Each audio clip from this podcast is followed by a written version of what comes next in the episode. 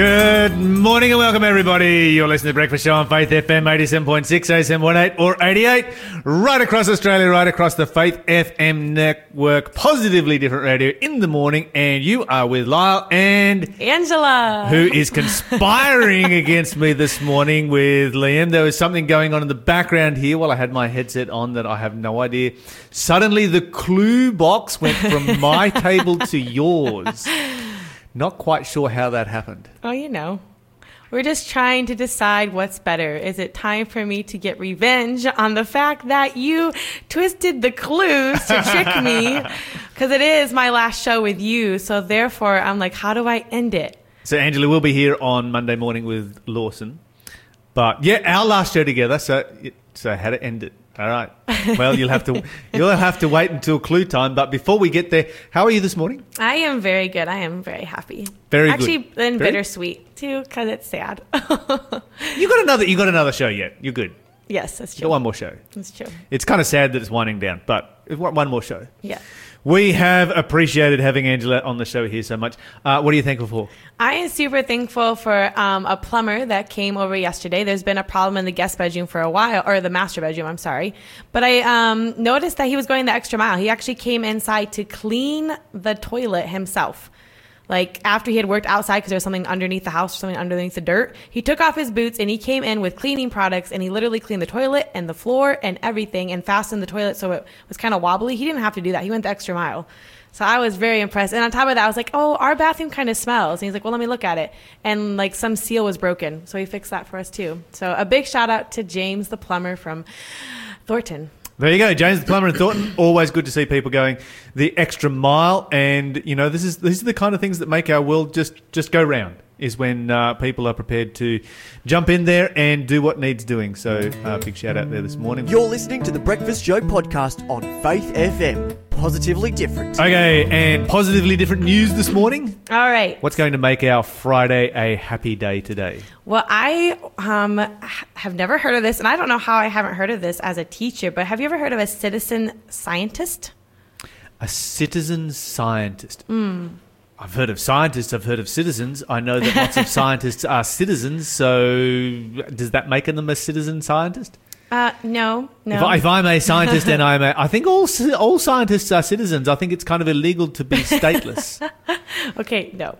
So basically, um, the idea behind this is just regular people who are not like studied scientists are collecting data from just looking out their windows or spending time outside. Okay. All right. So, what's so interesting is thousands of people have used their time at home in lockdown to become citizen scientists, collecting data to help further our understanding of the health of the planet. Oh, that's cool. So during this lockdown, they've actually seen an increase um, in data coming in as people have been helping. Hey, this is what's going on. This is when the leaves are now coming out for spring, or this is what, what bird is nesting in my area. Or um, I actually even saw one about monkeys. People are watching for monkeys in South America. I, I know they have an event like this. It's kind of an annual event here in Australia that bird watchers do, and I don't really know the details of it. I know we do have a couple of uh, keen bird watchers who are a part of uh, who, who listen to the show. And so, if you're listening in this morning, maybe you can call up and let us know how it works. But my understanding is that they have a particular date. And the idea is that right across Australia, everyone on that date goes outside and writes down the names of all the birds that are in their backyard. And what that does is because it's all on the same date at the same time, it gives them a snapshot of the bird population in Australia. Yeah, it's cool. fantastic. Very cool. So this is the this is the kind of thing you're talking about, right? Yes, definitely. As a citizen scientist. Yes. Um, so this article came out of the UK, and what's super interesting is that um, during the first few weeks of lockdown, they received double the number of contributions for the public um, nature's calendar project that they do, double as in what it was in 2019. See, that's really cool. That is people recognizing that they need some vitamin N in their lives during COVID lockdown. That is vitamin nature and going out and giving themselves a dose. Yeah. So as a teacher, I've heard about like a bat project in America um, where you can build bat houses and then join this big online database to help because um, bats are essential part of the ecosystem in America. And if you lose bats, your whole your whole farming system is in huge huge problem. And forget agriculture, like it's essential. Anyways, there's this thing called the white nose syndrome that is going on with the bats, and it just kind of gives them this like a little cold in the winter when they're supposed to be hibernating, and Catch it makes flu. their nose kind of itch or whatever. So they wake up and they think that it's time to get up and they go out and it's still winter and their little bodies are only have so much food to hibernate the whole winter. So when you take a little bit of energy to just go outside because they get woken up, they're dying simply because they are supposed to be sleeping for a Mm. and they're working as pollinators, right? Yes. And so um, they're asking different people to help and build bat boxes and different things like that. And so I saw that as a teacher and I was like, oh, I want to do that and have my students be a part of it. But there's actually lots and lots of really cool citizen scientist projects out there. So if you're a homeschooler, um, if you're a retired person, this is a great opportunity to help give back to the planet and be a contributing scientist. How cool is that? That would be very cool for your students, I would think, because you can enlist them all. You're actually a scientist now, and you are a part of a scientific project. Yeah, you're literally contributing data to help um, us take care of our environment. And so I wonder, a, I wonder how many people out there would be keen to have a bat box in their backyard. I know a lot of people who actually really don't like bats. well, you know, it's funny. I tried to convince where my mom works, the school, and they were very against it because they always had bat problems, like bats in their um, in their ceiling. And so, you know, they do their thing and they just replace all the ceiling tiles because of the stains from the bats doing their thing. And so, I can guarantee that school is not open to building bat boxes anywhere near their school. Well, you know, you can build bat boxes and then collect bat poo, and then you can make gunpowder out of it. Uh, yeah, um, that's is- exactly what they So want there's a- their there's a- students there's a- to be that- doing. No, this is a scientific project.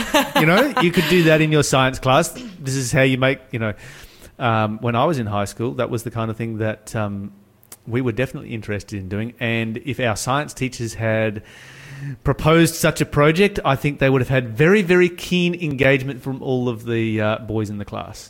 Yeah. So the the um, citizen scientist project that I'm most interested in is called Earth Challenge. So you should look it up. It's aiming to collect the largest amount of citizen science data around plastic pollution and air quality in the world. Well, that's plastic pollution, air quality is definitely something that your students can get involved in. Yeah, I think it just sounds super awesome. And then just to end, um, kind of going along with the whole nature theme, you know, I have a passion for that. Do you know that you need more awe in your life? Aww. Yeah, you get a, sense of Which- which- not which that kind of awe. no, the like, wow, feeling like when you see something fantastic, like an incredible. By the way, Australia has incredible sunsets. So when you see an incredible Australian sunset, where you're just like, wow, that is what you need more of in your life. Okay, what's our daily um, recommended dosage of awe? It doesn't have, I don't have like numbers, but what it does is it promotes positive behavior towards others. We are less likely to care exclusively about ourselves after experiencing awe, and we feel better connected as part of a larger whole when you feel awe. That's cool. Isn't that super cool? That's very super cool. Um, and so they also become less afraid of uncertainty, lose their sense of ego, and become more connected to the world and become more tolerant when um, they experience awe. This is amazing. So, So, we need to go and look up. Put your need cell to- phone down and look up because you need some awe in your life. You're listening to the Breakfast Show podcast on Faith FM. Positively different. Okay, so some time ago, I was uh, just scrolling through Facebook, as you kind of do on occasions, and came across a really powerful testimony. And so I asked the person who shared the testimony to, to join us on the phone this morning. Zora, welcome to the Breakfast Show. Good morning. Thank you for having me on the breakfast show. Okay, so Zora, some time ago, you had a a very serious health crisis. Let me describe it that way. And uh, I'm wondering whether you can just sort of take us through a little bit of that story of what actually took place and how this story, yeah, how, how it all came about. Definitely, Lyle. Thank you. Uh, it's a very incredible story, actually. Uh, Mid November last year, I started having flashing lights, colorful lights in the center of my vision. I went to see someone at Specsavers. They said it's just a migraine and not to worry about it. Two weeks later, those flashing lights were still there, and they were there, you know, when I was uh, about to go to sleep during the day, all the time, pretty much. and became worried. Uh, got an appointment with a doctor who scheduled me in with an ophthalmologist immediately. And when I saw the ophthalmologist, she said to me, don't worry whatsoever and don't be concerned, but you have to go to an emergency room immediately and you gotta get an MRI immediately. Oh, and it wow. was 4.30 that was 4.30 p.m. on a Thursday evening. And I said, well, can it wait till tomorrow? And she said, no, you gotta go immediately. Oh, so my. went to the hospital, went to the hospital. They kept me overnight. There was no one to do the MRI there. And the next day they did the MRI, they did the EEG and they concluded I had the brain growth and I had epilepsy. Um, it scared me completely. I was crying. I couldn't accept it. Um, but then the next day when they let me go out of the hospital, I realized that if I have a brain tumor, there is a possibility there, but I didn't accept that I had epilepsy and I had to look into it a bit more. I prayed and I prayed and I cried and I prayed. I called my family. I asked them what to do, whether I should take the anti-epileptics or not. And the conclusion from my family was, no, come back home. Don't take anti-epileptics. We'll go for a second opinion in, in Canada or United States. As you, as some of you may know, I'm from Canada. Um, went for a second opinion and the doctor was sure after seeing me that I didn't have epilepsy. He said, you may have brain tumor, but you don't have epilepsy. And Yeah, uh, I'm not sure- me. I'm not sure which one of those is, uh, is is worse, epilepsy or a brain tumor. I think both of them would be pretty terrifying, and yeah, that's neither of these are good diagnoses to have. But please, please continue with the Definitely. story. Definitely not. And to be honest, Lyle, to me, epilepsy was more scary because uh, I couldn't drive, and that handicapped my life completely. Um, and the doctor in uh, in the United States uh, did all kinds of tests, probably 300 different tests, and he said, "Zora, everything came back normal. I haven't seen a healthier person in a long time, except one thing: you're extremely low on magnesium." And uh, the doctor was a seven day Adventist doctor and started asking me about my diet. He was into lifestyle medicine as well. And I said, well, I do eat my greens and everything else that has magnesium. Um, but for some reason, I was just magnesium deficient. So he gave me magnesium intravenously and uh, some magnesium pills to take. Within three or four days, my symptoms have completely cleared. Okay, And so so so me- Zora, just let me stop for a moment because initially they found a growth inside your brain. Yes, yes. What happened to that growth?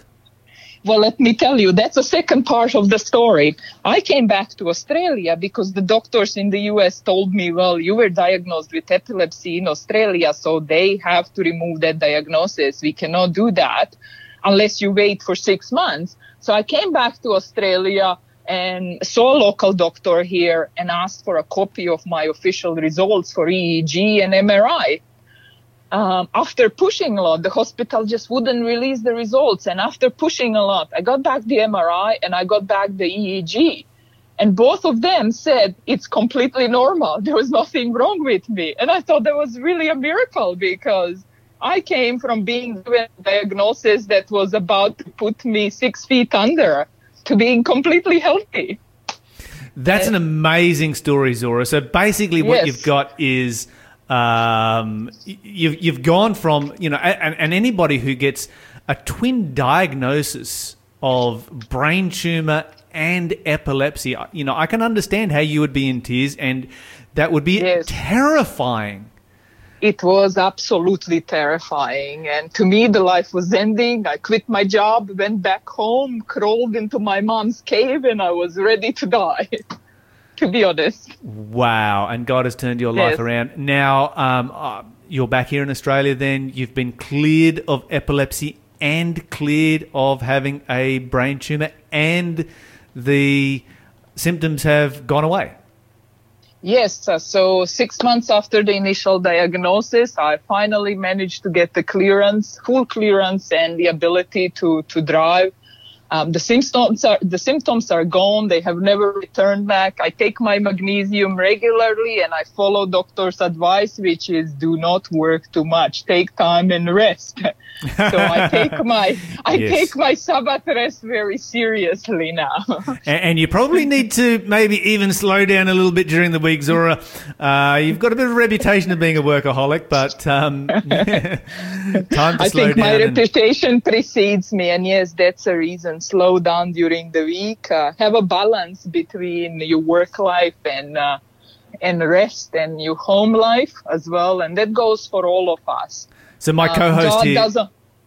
Yeah, go. Sorry, ahead. my co-host here, Angela, uh, keeps talking or has been talking. about- Had a bit of a theme over the last few days about getting some vitamin N, which is Yes. vitamin nature, which uh, sounds like it would be a, a, a good prescription for uh, for where you're at right now. Definitely, and I actually slowed down my life. Um, I work for a ministry called The Incredible Journey, and we hired some more people, and it allows me to go kayaking every single morning, do some gardening in the evenings, and I praise the Lord for that. I've slowed down definitely. That's fantastic. That's amazing. Okay, so let's. Yes. I do want to spend just a little bit of time. I've got we've got uh, another six minutes or so here to talk about your work because you're somebody who has dedicated your life to serving God. You're working for uh, the Incredible Journey. Tell us a little bit about the Incredible Journey. What's it all about? Well, the, the Incredible Journey is a media evangelism ministry, and some of uh, your viewers actually know of the Incredible Journey. It's led by Pastor Gary Kent. And our primary vision to prepare people for Jesus' second coming, which we all hope he's coming very soon. Uh, our model of operations for now is uh, to produce a Christ Center program. We put it on TV on Channel 9 Gem at 8.30 a.m. every Sunday morning. And at the end of program, we offer a free booklet or a free Bible studies. Uh, people request those free booklets and Bible studies, and we at the moment have over 8,000 students who are actually doing Bible studies and over 20,000 people who have requested our literature. And Lyle, I have to share with you that uh, this coronavirus crisis has been a real blessing to our work. Uh, the number of requests for Bible studies has just gone exponentially up people are requesting them and they don't just request the first one or the second one. They complete the whole series which is amazing. And then we put them on daniel and revelation study. And we had probably four times the number of bible studies during this crisis as as previously. So we're praising the lord for that I think you're probably the only uh, evangelistic ministry that I've ever come across that has been blessed by COVID. Everybody else is uh, like, oh, we're struggling with our evangelism because we can't go and meet people. And, you know, we're in lockdown, we can't go and do Bible studies. But yours, being a media ministry, has just exploded. Yes. So that is fantastic. And these are these are some really amazing numbers that you are sharing with us here yes um, about And I God wanna share- Yeah. And I want to share some testimonies with you too, Lyle. We had a lady and, and her husband who called us recently and they said that our programs are a lifeline to them. Their church is closed. There's no one in the church that's doing live stream, uh, streaming and the programs have kept them sane and connected to God. And then there is a lady who said, I have a four year old grandson who I'm looking after and he is a real handful. She said, uh, I asked my husband and my daughter and son-in-law if they could watch the grandson for a bit of time so I could take the time to myself for an hour a day. And she told us, you know what I do for that hour? I go through your Bible studies. And that's my time for myself. They have been a lifetime, a lifeline to me and they brought me closer to God. And there's many others, you know, who write to us and say, there was a lady in Tasmania who said, I was in a cult and I was just uh, flipping through Foxtel channels and uh, watching for a movie, and I was intrigued by by a program on the Book of Daniel. So I watched it, and I was fascinated by it. I want your Bible studies. And then later she got in touch with us and said, these Bible studies are opening my eyes. I want to go to church now. I, I, I want to get to know God because I grew up as an atheist and I never know, knew about Jesus or God. So testimonies like that are keep, uh, they keep streaming in every day and we praise the Lord for that. Yeah, that's that's incredible to uh, to hear those stories and stories of lives being Mm-hmm. changed. Now you're talking about some some you know some huge numbers here. You know, twenty thousand people being uh, reached through literature and Bible studies and Yes. so forth. Uh, is this just in Australia? Do you have an international reach, or is this uh, you know is this primarily focused on Australia? Uh, these numbers are primarily from Australia. We do have an office in New Zealand too, and uh, the number of requests has exploded there as well. I have to also add uh, that uh, we do air the programs around the world. So they air on a number of secular and Adventist stations, such as Amazing Facts, It Is Written, then 3ABN. They started airing on Hope Channel in North America, then in South Africa. They're being translated into Ukrainian and Russian and German and many other languages. So there is a number of uh, of uh, of stations that are airing them around the world. We don't have offices anywhere else outside of uh, Australia and New Zealand, and we service those requests from Australia actually. Well, it's good to see Australia getting out there and having an international impact and doing something uh, you know amazing for God. Um, Definitely. Zora, how do we, you know, if for people who are unfamiliar with the Incredible Journey here in Australia, how do we actually watch the show? Uh, go to uh, a 9 gem and watch it every Sunday morning at 8.30. And for those who don't have the time to watch it at 8.30 uh, on Sunday mornings, it's also on 9 now. So you have four weeks uh, to watch it at your convenience over the internet if you just type in into the address bar 9now.com.au. And you can watch them on our website too, which is www.tij.tv. And that's the initial letter for the incredible journey, tij.tv. So TIJ, TIJ.tv, and I would imagine there that there would be other information about uh, the work that you're doing on TIJ.tv. Yes, and uh, you will find there uh, our online Bible studies if you'd like to go through them. Uh, we've started doing video devotionals, uh, starting with the Gospel of Mark. So you will find them. We release them once a week and we do short social media segments as well. We release them once a week. Uh, it's a great resource tool just because it has uh, longer programs that are half an hour long and then shorter two to three minute programs who like uh, bite-sized spirituality, but it also has Bible studies on who is Jesus, on full 28 doctrinal beliefs, on Daniel and Revelation. So we have a variety of material for for those who are on a different level of their spiritual walk. Uh, Zora, thank you so much for joining us here on Faith FM this morning. It's been a privilege having you as a part of our show. And uh, yeah, let Gary Kent know that we'd love to have him on the show again uh, one time as well. But um, thank you for sharing us with sharing with us your testimony and also the work that uh, that you're doing for God and that God is doing for you.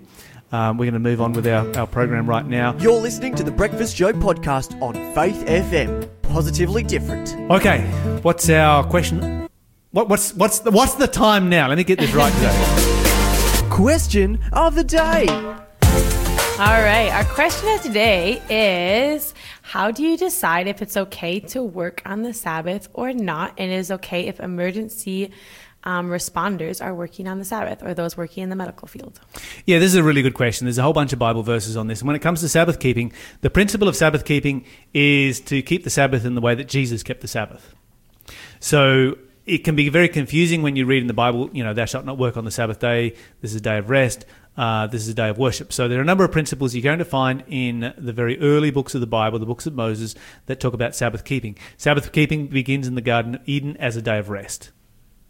Uh, in uh, Leviticus chapter 23 and verse 23, the Bible says that the Sabbath is a holy convocation, which means that it's a holy gathering together. And this is where the uh, concept of church originated from.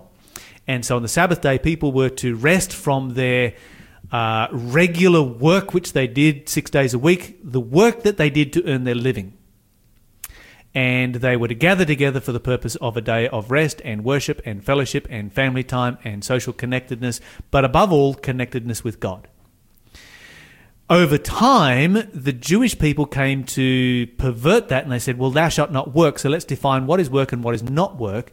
And they came up with 600 plus laws as to what you can and can't do on the Sabbath. And I know I've said this a number of times before, but if you are in Jerusalem on the Sabbath day, uh, don't make the mistake of getting into the Jewish lift in your hotel because it's fully automated, stops at every floor. Oh. Because it's written into their laws that pushing buttons on the Sabbath day is uh, breaking the law because it's considered to be work. Um, so on the Sabbath day, you're not allowed to open the fridge because when you open the fridge, it switches a switch on, and switches you're not allowed to do switches on the Sabbath day. It switches a switch on, and a light comes on. Mercy. But if on Friday you remove the light bulb, you're allowed to open the fridge on Sabbath.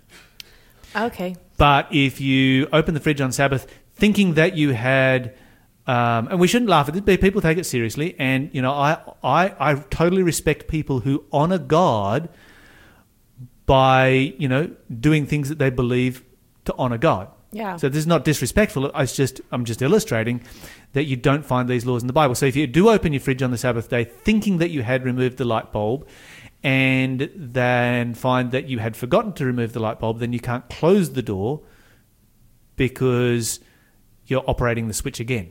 Mm-hmm. And so Jesus, when he came, did not keep the Sabbath this way. He's like, no, no, no, you guys have got it wrong.